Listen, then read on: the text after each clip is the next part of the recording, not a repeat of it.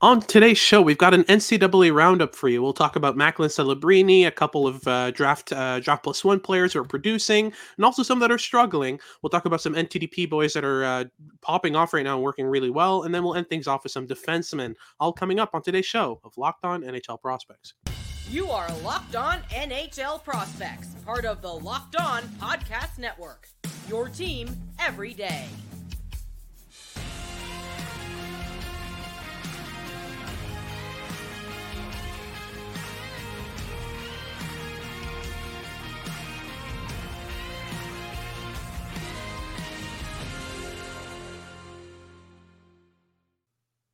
Hello and welcome back to Locked On NHL Prospects, part of the Locked On Podcast Network, your team every day. On this podcast, we break down everything prospects related for you five days a week, Monday to Friday. I'm Hadi Kalakeche, joined by Sebastian High. And on today's show, we've got an NCAA roundup for you. We're going to start things off uh, with Macklin Celebrini, uh, who else to talk about?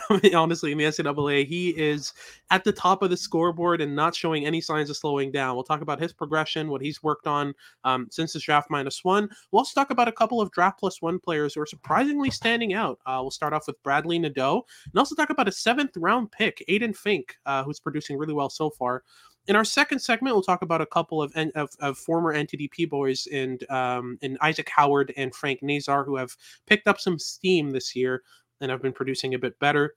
And then we'll end things off with a talk about some defensemen in the NCAA, including she- Seamus Casey, Lane Hutson, and a lot more. Before we get into any of that, though, today's episode is brought to you by FanDuel. Make every moment more. Right now, new customers can bet uh, can get $150 in bonus bets with any winning $5 moneyline bet. That's 150 bucks if your team wins. Visit fanduel.com slash on to get started. If you're watching on YouTube, make sure to like and subscribe. Leave us a comment letting us know what you want us to talk about next and what you think of our episode. And if you're uh, listening on your favorite podcasting platform, make sure to make us your first listen of the day. So let's get things started here. Let's talk about Macklin Celebrini, uh, the first overall pick in our Dobber prospects rankings, the first overall pick on every single ranking I've seen so far. So um, I don't think there's much doubt left there. But in terms of the production, it's ridiculous. I mean, he's still firing off at two points a game. Um, still, you know, the only contender to him in the last 30 years in terms of points per game is Paul Kariya, no less. Um, he's producing more than than than Adam Fantilli, more than Jack Eichel. I mean, what makes him so effective with BU this year? Oh my God, so many things. Uh, like the environment on the one hand is an ideal one for him. I mean, he has other skilled yeah. players to to play off of. I mean, playing with with defensemen of the likes of Lane Hutson, Tom Willander definitely helps in terms of having uh, blue liners that activate and help him and support offensively. Uh, despite the relative lack of high end offensive talent at BU, apart from from Celebrini, it's not the the most stacked offensive group in the world apart from him, but it hasn't mattered this season. And Celebrini is really leading every single offensive rush. Like he is the best transition player in the entire NCAA already, uh, and uh, his his play on the cycle has really grown impressively in the last like six or eight months. Like yeah. towards the end of last season with Chicago, you saw some flashes of him starting to become as dominant uh, on the cycle as he is on the rush. Mm-hmm. but I, I hadn't expected it to be just as uh, blindingly dominant as it's been so far this season. And yep. he, he's he's just been dominant every facet of the game. He's been uh, playing with tremendous pace, executing high end plays at those high speeds.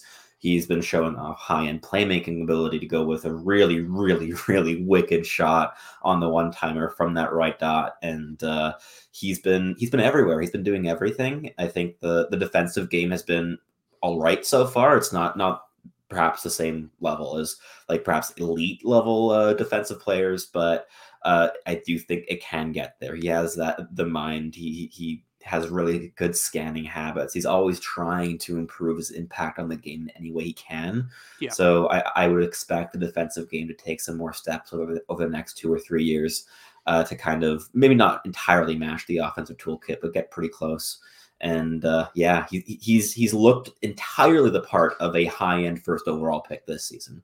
Oh, for sure. Um, and what's really impressed me is just every step of the way you can see the progression in his kind of overall pro habits. He just plays such a, a translatable game. So many of the little things are there. You know, he catches pucks in stride. He's able to get back and, and leverage his, his you know his body positioning and his and his technique on board battles is astute. I mean, overall he just he controls the game every step of the way. His off puck movement's ridiculous. The forechecking angles are great. I mean, there are so many intricate details in his game that just scream NHL. Basically, everything I look for to determine whether or not a player is you know closer than the rest to the NHL is there with Celebrini. I don't think there's going to be any issue with him hopping into the NHL from from day one and no. having a great impact. I mean, he's amazing, um, and the production so far reflects that. Again, it's historic production levels from Celebrini.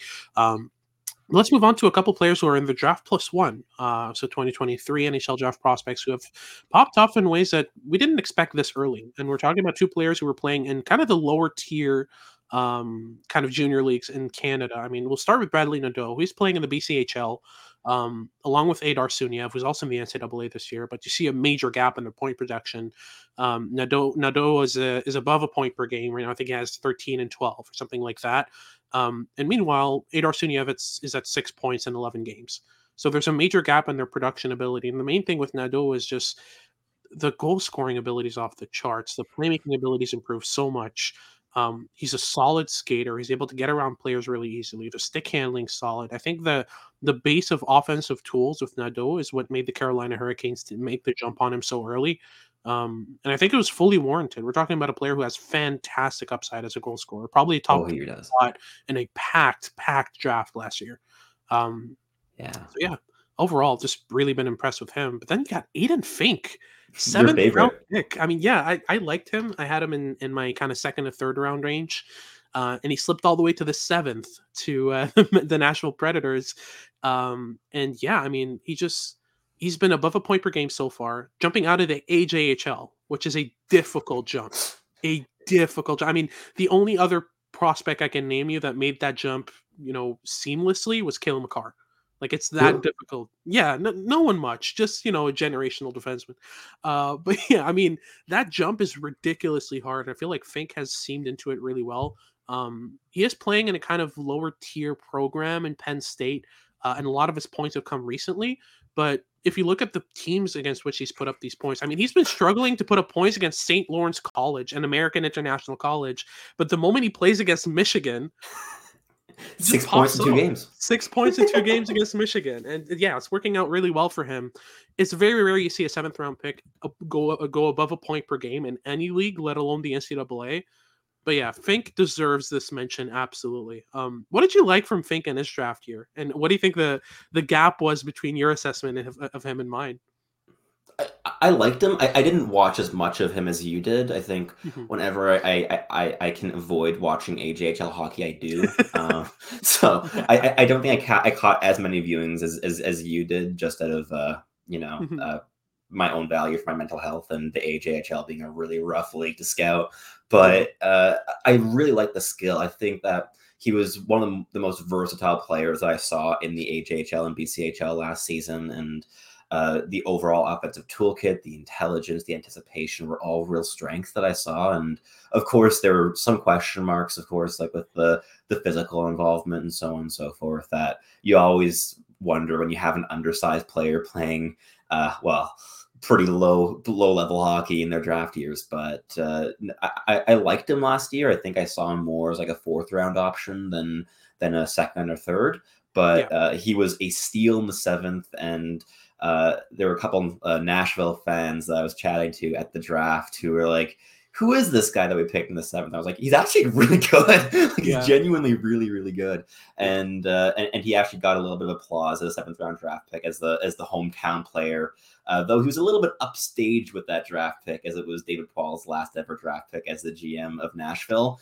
Uh, yeah. So the entire standing ovation that was given there was not for Fink, but uh, he, he, he's had his own uh, moments in the limelight this season. So I, I think he's recovering. Absolutely. But that wraps things up for our first segment. We'll, we'll go into a bit more of the NCAA forward core here in, in the NCAA. Um, starting off with a pair of former NTDP boys and uh, Isaac Howard and Frank Nazar. We'll also talk about a couple of struggling prospects in the NCAA so far. That's all coming up on today's show. Uh, but before that, a quick word from our sponsors over at Sleeper and FanDuel. The new NHL season is here and it comes with all sorts of possibilities. Your team could hoist the Stanley Cup. Sidney Crosby could score 50 goals again. He's on pace to do it. Or you can get involved yourself by joining the daily fantasy hockey app Sleeper. Sleeper is our number one choice for daily fantasy sports and especially daily fantasy hockey. Because with Sleeper, you can win 100 times your cash in daily fantasy contests. To win 100 times your money on Sleeper, you need to correctly predict the outcome of eight specific player stats. You can bet on the stars of the league or your favorite player on your fourth line. The choice is yours. Use promo code LOCKDOWNNHL and you'll get up to a $100 match on your first deposit. Terms and conditions apply. That's code LOCKDOWNNHL. See Sleeper's terms of use for details and locational availability. Score early this NFL season with FanDuel, America's number one sportsbook. Right now, new customers get $150 in bonus bets on any winning $5 moneyline bet. That's 150 bucks if your team wins. And you can use that on anything ranging from spreads to player props to over and unders and far more. Whether you want to bet on your favorite team to win the Super Bowl or your least favorite quarterback to throw five interceptions in a game, the choice really is yours. So visit fanduel.com slash locked on and kick off the NFL season. FanDuel, official partner of the NFL. Alrighty, so moving on to our second segment here, where we're going to talk about a couple of NTDP boys and a couple of struggling prospects in the NCAA. Just as a reminder, make sure to check out Locked On Sports Today's national 24 7 channel. You can get updates on what's going on around sports uh, by checking out that channel. Uh, but yeah, let's start off with the NTDP pair here. We'll start off with Isaac Howard, who's really popping off after a struggling draft plus one season. Um, right now, he is up to 16 points in 14 games with Michigan State University, the same program as Artyom Levshunov. Uh, and yeah, he's been decently um, decently impressive overall in terms of his game. He's really leaned into his playmaking game. He's connecting plays a lot more fluidly in the offensive zone.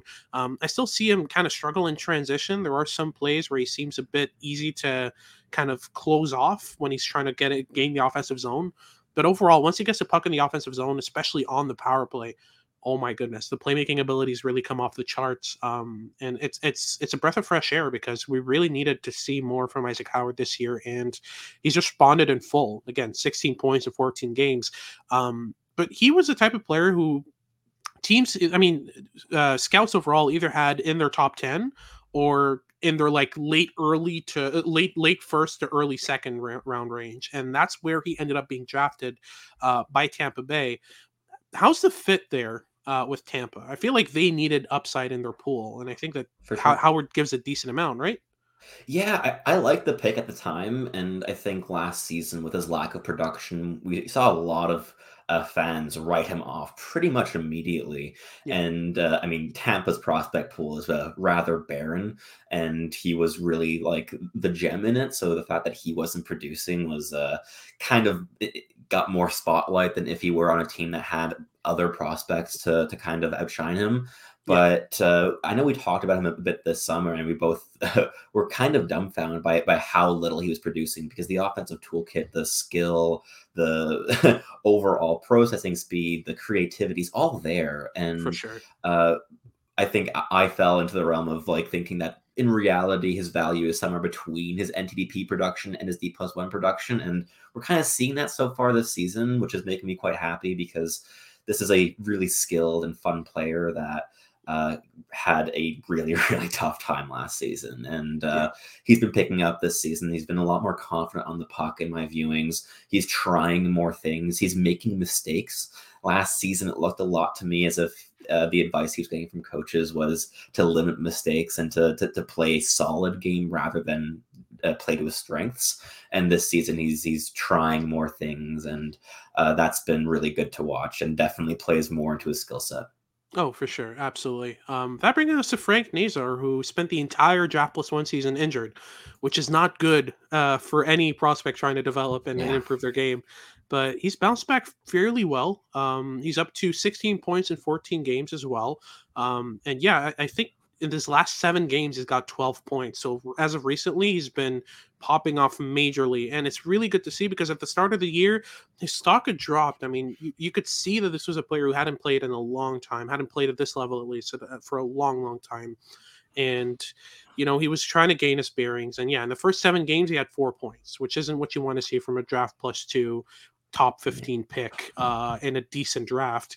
But this year, uh, so far after that kind of slump at the start in the first half of the season so far, like I said, in the last seven games, he's got 12 points. He's working really well on the puck.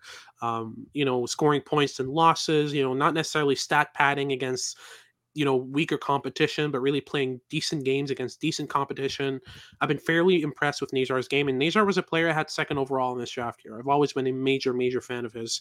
Me too. Um, I've been decently impressed with what he's been doing so far because, in terms of skill set, in terms of dynamism, in terms of creativity, and especially in terms of just pure effectiveness and intensity on the ice, Frank Nazar is electrifying. And I feel like a, a peak Frank Nazar who who recovers from his injury the best way possible, um, and and kind of develops his game in the right ways could be a lethal finisher, a lethal offensive producer in the NHL. Um, so I'm really excited to see how that kind of develops for him because I'm still rooting hard for this kid. I mean, he deserves it. Yeah.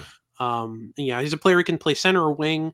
Um, he'll give you some good, good, defensive responsibility, a lot of pace going both sides, um, and a, a really good finishing touch. His shot is not necessarily the most powerful, but it's such an effective shot. He find he finds holes in in goalies' coverage so e- easily and effectively. So I'm excited to see how he develops. It's going to be really fun. But to close things off for this second segment here, we'll talk about two prospects who are struggling a bit. And we'll start with the bigger name, a player who I thought was a major reach in his draft year um, uh, this summer when he got drafted in the first round. I think what was it, 24th overall? Um, that was 21st or 22nd. It was pretty high Some like that. Um, yeah, Charlie Stramel's been having a rough time. Um, he, has got zero points in seven games so far, which is not ideal at all for a player who's, you know, your your team hedges your bets on you. You want to prove them right, and so far it's been it's not been going the best for Stramel. Um, he's a player who you know in terms of pace, in terms of skating ability, um, you know, he, has got a decent top speed.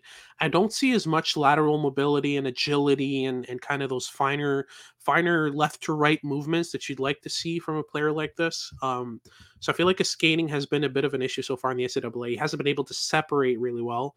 Um, and defensively, he's been all over the place as well. Uh, I don't see any consistency there either. So I'm, I'm still dumbfounded. But yeah, what, what's your read on, on Stramel so far? I mean, Wisconsin's not a great program for, for, for skilled players to evolve in.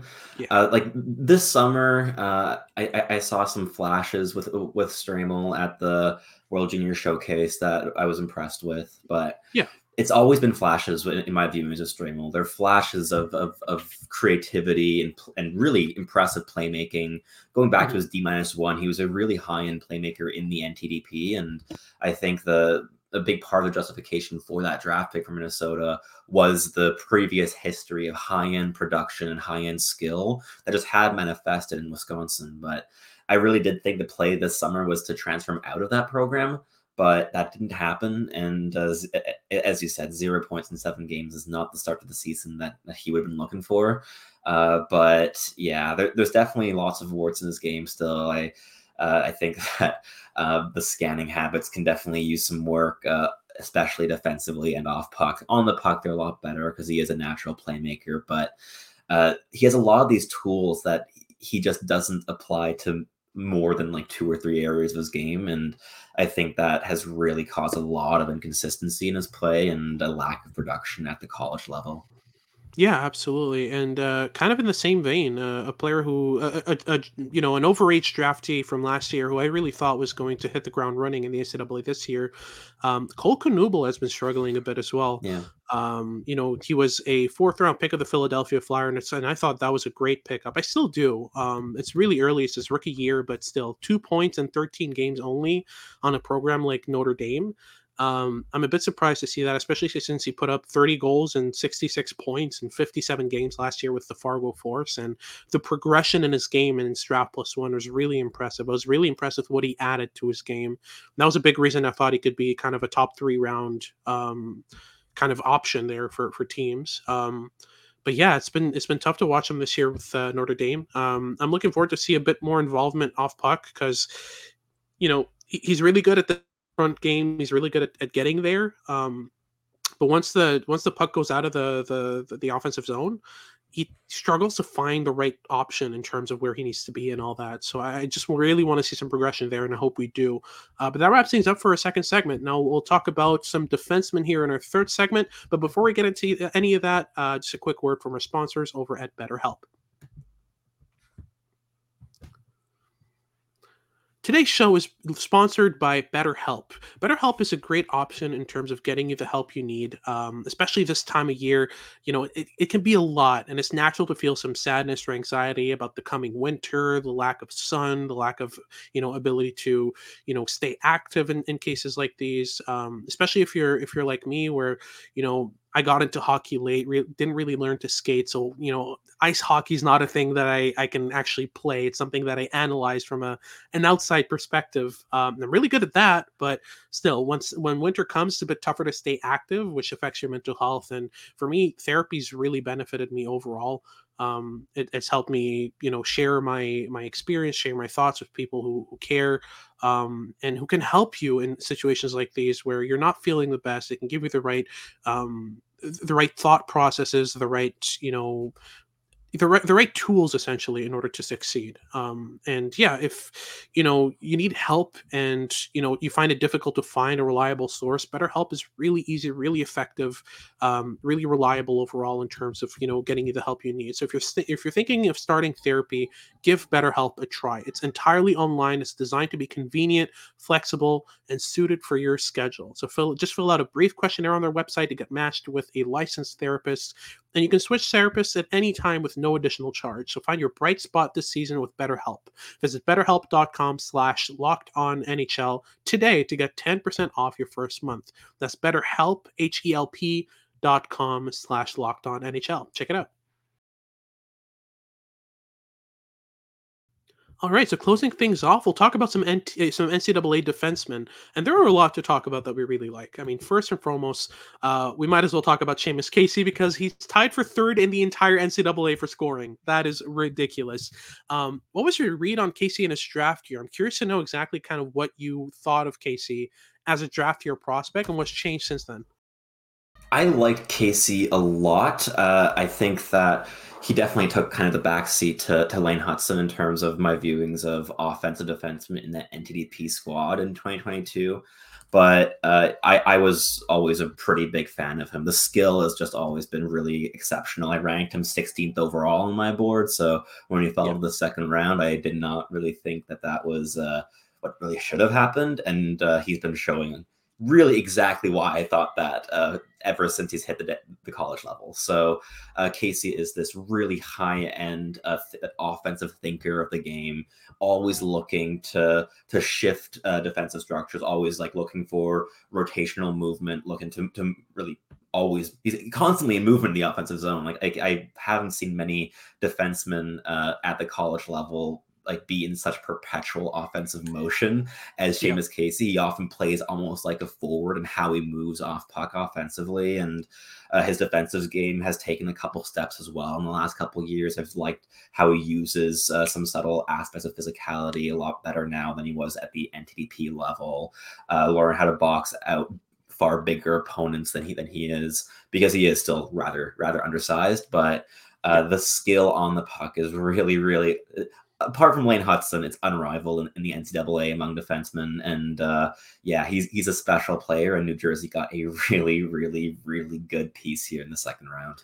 Absolutely. Speaking of Lane Hutson, I mean, he's he's probably one of the the, the prospects I've scouted the most. Um, oh yeah, easily. So I mean, he's just he's ridiculously skilled, and it's beyond just you know the ability to deke out opponents, which we all know. We've seen the highlights. He just he has this uncanny ability to move through pressure and to to send opponents the wrong way.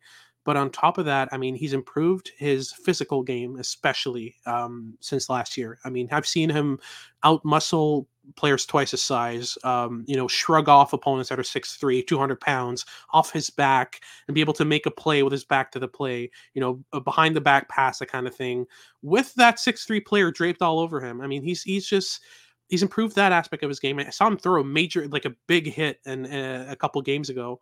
Um, and on top of that, his defensive game has seen some progression. The skating still holds him back, but at least he's he's anticipating the right spots. He's he's reaching the right areas in the defensive zone. He's cutting off the right lanes. Um, mentally, he's gone he's gone even better at staying ahead of the play. It's just his feet haven't caught up, and as soon as his feet catch up, oh my goodness, this is going to be unfair. Um, and I think it's just a matter of time. You know, he's working constantly with Adam Nicholas, who's a really good skating coach. He's really good at unlocking that second, third gear in players um, and that lateral mobility. Um, I'm excited to see how that kind of develops, especially as Lane Hutson climbs the ranks to the pros, which I don't think is going to happen. You know, uh, it, you know, it's, it's not going to happen later than e- either at the end of this season or at the start of the next. I think he's in the he's in the pros. If it's not the NHL, it's at least the AHL. Um, he's got the skill set for. He's got the dynamic ability. I can't name you a smarter offensive player overall, not just defenseman, than than Lane Hutson in the NCAA. I think he's smarter than Celebrini in terms of his processing of the game and his understanding of how to develop plays. So he just he has three yeah. years on him, though. To be fair, yeah. like Celebrini has three years to catch up on that front, but Granted, but yeah, yeah. Yeah, but it's, Lane Hutson is a special talent through and through. Absolutely, and I, I don't even know who I'd pick between K- Casey and Hutson. I'm leaning Hutson just mainly because of that game-breaking smart smarts. You know, Casey. Is... I, I, I still pick Hutson with with ease there, uh, but I think that uh, part of that is sentimentality. But uh, he's he's just been so incredibly dynamic, and in my viewings of Seamus Casey, yes, the dynamism is there, but the absolute game breaking ability where like it looks like there's no other player than him on the ice that's something that, that, that Casey yeah. can't replicate that Hutson has, and I, that, I think that is a really valuable tool that will uh, serve him very well at the NHL level. Absolutely, and I, I think if the especially if Habs fans, and I see this a lot, a lot of Habs fans are concerned about the defensive game. They think, oh, this is an offensive defenseman with a lot of skill. He must suck defensively. He doesn't. He, he's not he's not bad defensively. He's got a bad skating stride going backwards and go and moving laterally. Um, and that holds him back from being able to keep up with players that are bigger and faster than him. That combination, like if you put Lane Hutson and Josh Anderson against each other on a on a rush defense drill, Anderson's blowing by him every time for sure. But Hutson is smart enough to be able to anticipate what his opponents are going to do and get in the right spots, which mitigates that risk more or less. You know, in terms of the physical abilities, like, yes, he's going to get driven around, but I feel like Hutson is smart enough to pivot at the right time, to put a stick in the right lane, and then kind of block off the net front just by pure virtue of his stick positioning. I'm not as worried about Hutson's defense as, as a lot of, of Habs fans are. And I'm really excited to see how how he does at the NHL level because it's a big jump up, yes, but he's got the skill that you know I don't think a lot of NHLers can keep up with, especially the the the feel for the game with Hutson is ridiculous. So I'm really excited about him. But I think we can close things off as well with uh, Scott Morrow, who's been playing really really well so far um, in the NCAA, and the point totals speak for themselves. I mean, I believe he has what 12 points in uh, 14 points in 12 games as well. I mean, he's he's up there in terms of production for UMass, and a lot of the time he seems like the only defenseman on UMass. Um, really active on that blue line, the lateral mobility, the opening of lanes, the ability to play give and go from that point. He activates a lot. A lot of the small details you want out of offensive defensemen are there. Defensively, he's about bang average. You know, he's not bad, but he's not he's not a standout either. Um, he can get hemmed in his zone at times, but overall, I mean, we both liked Morrow in his draft year, right? He, he was. Oh he was, yeah, he was fun. He's good. He's really good. Scott Morrow is a really fun defenseman, and uh, like I think as far as uh, right shot defenseman in that uh, like twenty to fifty range in twenty twenty one went, he was kind of the, the, the main one that I had my eyes on, and yeah. Uh, of course, we saw like guys like Loic Mailloux go in the same range, and Mailloux is scoring at the AHL level, but Scott Morrow has this sense of creativity and offensive planning and overall decisiveness that that Mailloux doesn't match. And mm-hmm. I I really did think that that Morrow was kind of like the premier right shot defenseman in that range of the draft, and that has uh, kind of stayed the, that same way ever since. And I I've liked everything I've seen from him at the NCAA level. Like sure, his production hasn't really been increasing year after year, but his habits and his defensive game have been taking those steps because the offensive game really hasn't really needed too too much of an overhaul since his draft year. It was always a pretty significant strength with him, but he's been added so much to that frame since then, and uh, definitely projects as a potential second pairing piece for Carolina moving forward. Absolutely. And a quick reminder before we end things off that Artyom Levshunov, the draft eligible right handed defenseman out of Michigan State and Belarus, uh, is still at a point per game. So he's still firing Mhm. off all cylinders. And I'm excited to see how that develops this season. But that wraps things up for today's show. Thank you very much for tuning in. If you like what you've been watching, make sure to like and subscribe on YouTube. Leave us a comment letting us know what you want us to talk about next. And if you're listening on your favorite podcasting platform, whether that's Spotify, Odyssey, or wherever you get your podcasts, make sure to make us your first listen of the day. For your second listen of the day, make sure to check out Locked On Sports Today. They got all your news and updates about what's going on around sports. And make sure to tune in for, for tomorrow's show and for the rest of the week as we continue our prospects coverage. This has been Hadi Kalakeche with Sebastian High, and we hope you tune in next time.